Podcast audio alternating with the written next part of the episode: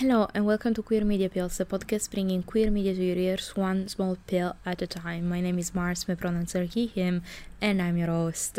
Today I want to talk about dark academia, which is mostly an aesthetic in the way I've seen it used around the internet lately, but as a Tumblr veteran to me it's a bit more than that and i think it's very interesting and that's why i want to explore it on its more superficial level as an aesthetic it is uh, this idea of romanticizing like the name says academia. So in general like libraries dusty old books poetry ink stained fingers and a lot of tweed jackets to be honest. A lot of tweed jackets. But it is a bit more than that because it really origins as um, literary and like artistic genre or trope. It's a sort of blends the lines between genre and trope because because it definitely does have very specific requirements like for something to be dark academia there are a bit too specific to just be a genre but also it's less of a specific situation and more of a vibe which I'm not sure can be defi- defined as a trope. So it's like it's sort of this middle gray area. And some of the classic uh, pieces of media associated with Dark Academia are The Secret History by Donna Tartt, but also Dead Poet Societies and uh, We Were Villains, I think. It's another novel that is very much Dark Academia vibes. So if you know any of these pieces of media, you sort of go, what the aesthetic and the genre are. But to go more into the specific, what I really find interesting is that while the aesthetic tends to be like really basking into this uh, vibe of the pretentious academic from a time gone by that holds this knowledge and blah blah blah. The media that generated this aesthetic is really heavily critical of academia in general and exactly of this like fetishization of tradition that then people who are really into the aesthetic of it end up also doing. And I think it's very interesting to figure out where that line is. Because, for example, I think uh, The Secret History is the one novel that really, really makes everyone come together around. Uh, dark academia and the whole plot is about this group of classical literature students who are like doing this special super elitist course studying latin in latin. And the whole plot revolves around a murder and it's meant to really expose this like inner belly of how brutal and animal very privileged people can become in the name of this perceived superiority you know of knowing dead languages and the classics that makes them sort of almost distinguished from fellow humans. Like they're no longer human. I read the novel when i was in high school and i was doing classics in high school and I was definitely very pretentious myself, hanging out with fellow very pretentious people where where this holier than thou energy was sort of everywhere. So I really see where that comes from, and that criticism really struck deep with me, and I really loved that novel exactly for that criticism of a reality that I saw around me every day.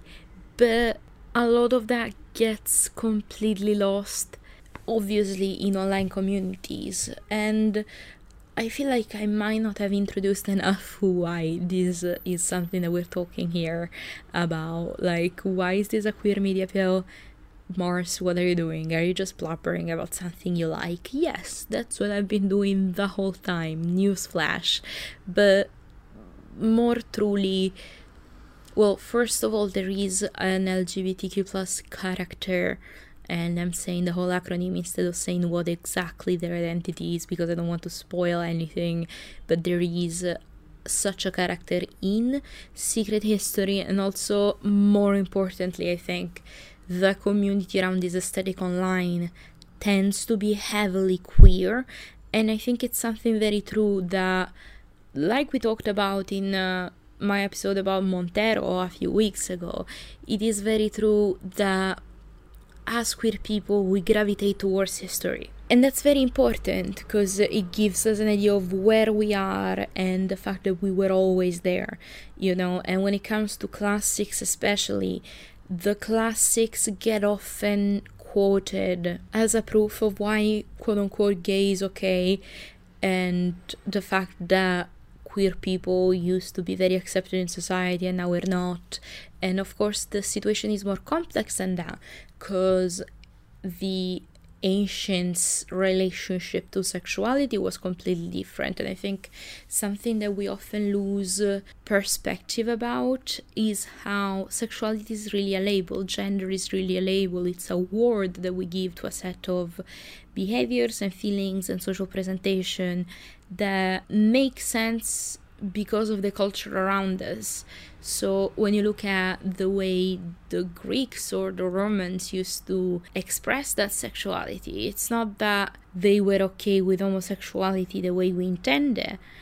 It's that their labels for sexuality were different. So some things that we consider queer, and by queer I mean not only LGBTQ but also more in general outside of the box of what's quote unquote normal simply fell into the box of normality and some didn't. So it's just it's just a whole different thing really.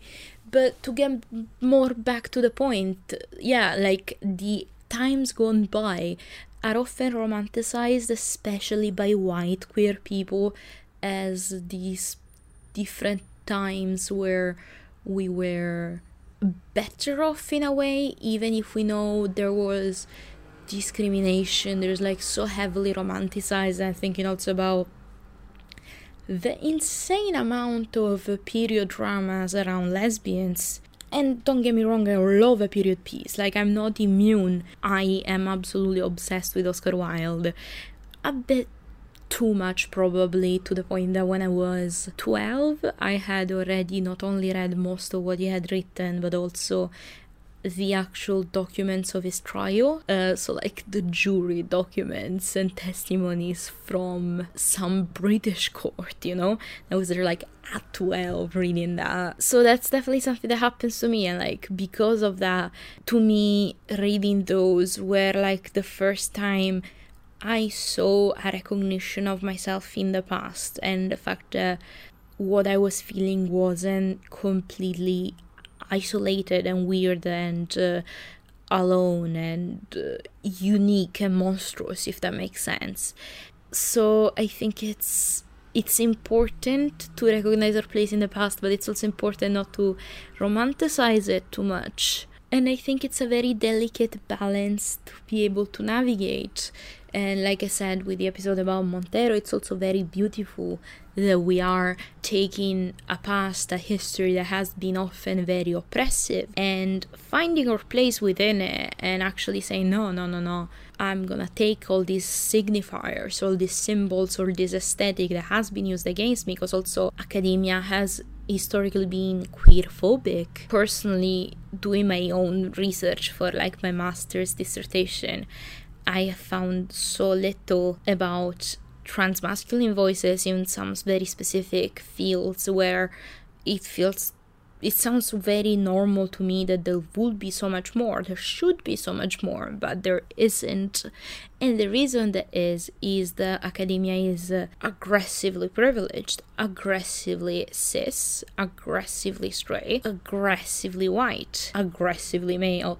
and as such there isn't a space yet for us within academia which then makes sense that we are romanticizing it and imagining our place within it. But while we do that, I think it's important to know that that's sort of a dream, sort of a fantasy, taking these symbols of oppression and making it ours, that very much risks to end up just perpetuating the oppression. One of the purposes of my podcast is also to encourage thinking about these issues in a more complex ways. Like, yes, you can absolutely keep doing what you're doing, you know, if you're into a dark academia. If you're not, you might be interested in it. You might be like, hey, this sounds like a cool aesthetic that I could get into. And this isn't me telling you don't. This is me saying, yes, actually, um, reappropriating this history that's been used against us is very important and I think it can be very beautiful and the dark academia mood boards on Pinterest definitely are very pretty. Uh, so yes, by all means do that, just while also being aware of the potential problems of it. But yeah, this was dark academia. I feel like this was a more a rant than anything else. But that at this point that's just how these episodes are I think I'm gonna try and make like a list of suggestions on my blog of like dark academia media that I suggest. Not all of it is gonna have queer representation, but I'm gonna say which ones do.